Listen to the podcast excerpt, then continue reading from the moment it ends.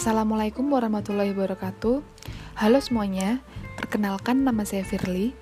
Di sini saya akan membahas tentang satu topik yang paling hangat diperbincangkan oleh seluruh masyarakat dunia selama kurang lebih 4 bulan terakhir. Apalagi kalau bukan tentang corona. Apa sih corona itu? Corona adalah suatu kelompok virus yang dapat menyebabkan penyakit pada hewan maupun manusia. Beberapa jenis coronavirus ini diketahui menyebabkan penyakit uh, infeksi saluran pernafasan pada manusia, mulai dari batuk, pilek, hingga yang lebih serius itu seperti MERS dan SARS.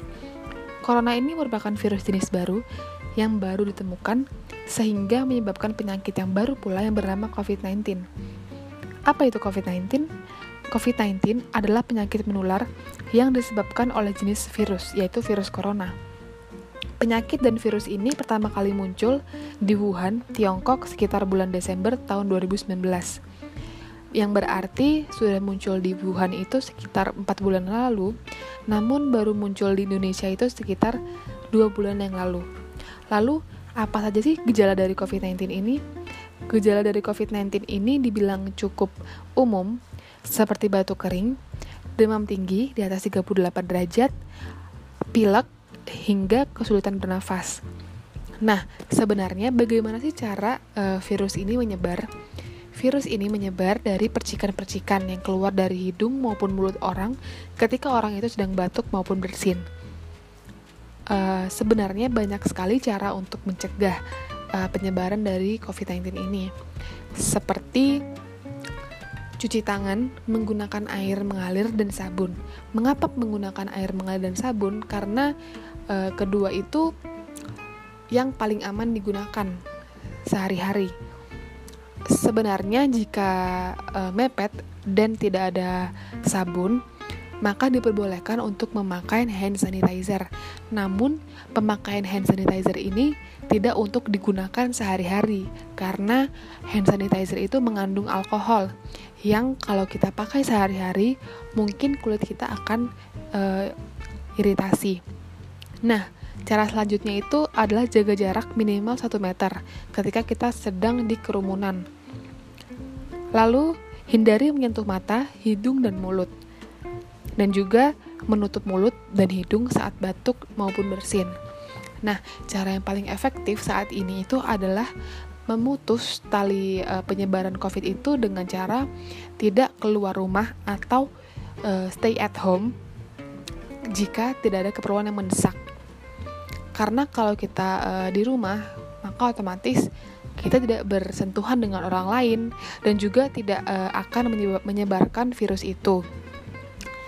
Namun, yang sangat disayangkan uh, akhir-akhir ini kesadaran masyarakat akan virus kebahayaan virus ini itu kurang sehingga orang-orang masih banyak yang keluar rumah, masih banyak yang nongkrong, masih banyak yang ngopi keluar.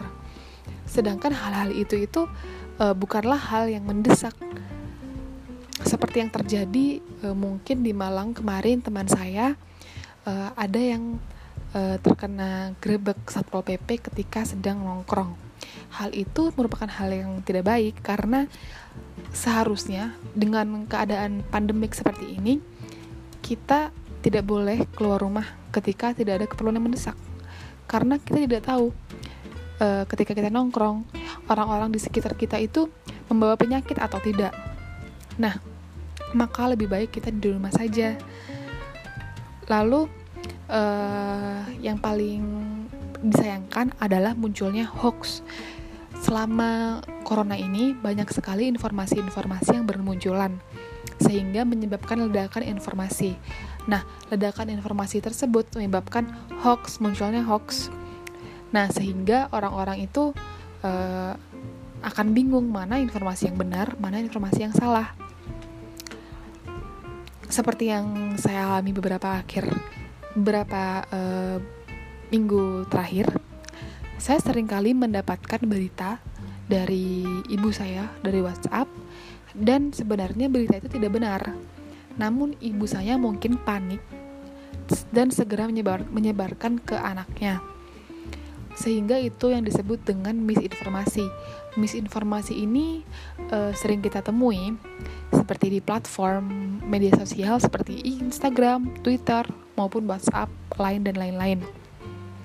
Sangat disayangkan ketika kita tidak membaca dan me mencari tahu tentang informasi tersebut, karena informasi itu tidak selalu benar, maka harusnya kita uh, memilah dulu mana informasi yang benar dan mana informasi yang salah. Maka dari itu, mulai sekarang lebih baik kita uh, membaca informasi itu dan juga meneliti, menelaah apakah informasi ini benar atau tidak. Ketika kita panik, kita boleh kita boleh panik, namun tidak boleh terlalu karena kepanikan itu akan uh, menyebabkan hal-hal yang kurang baik seperti menyebarkan hoax yang tadi. Dan juga uh, sebaiknya kita tetap di rumah saja ketika kita kita tidak punya uh, keperluan yang mendesak. Jangan sekali-sekali nongkrong ataupun keluar rumah di saat saat seperti ini karena kita tidak pernah tahu sekitar kita ini membawa penyakit atau tidak.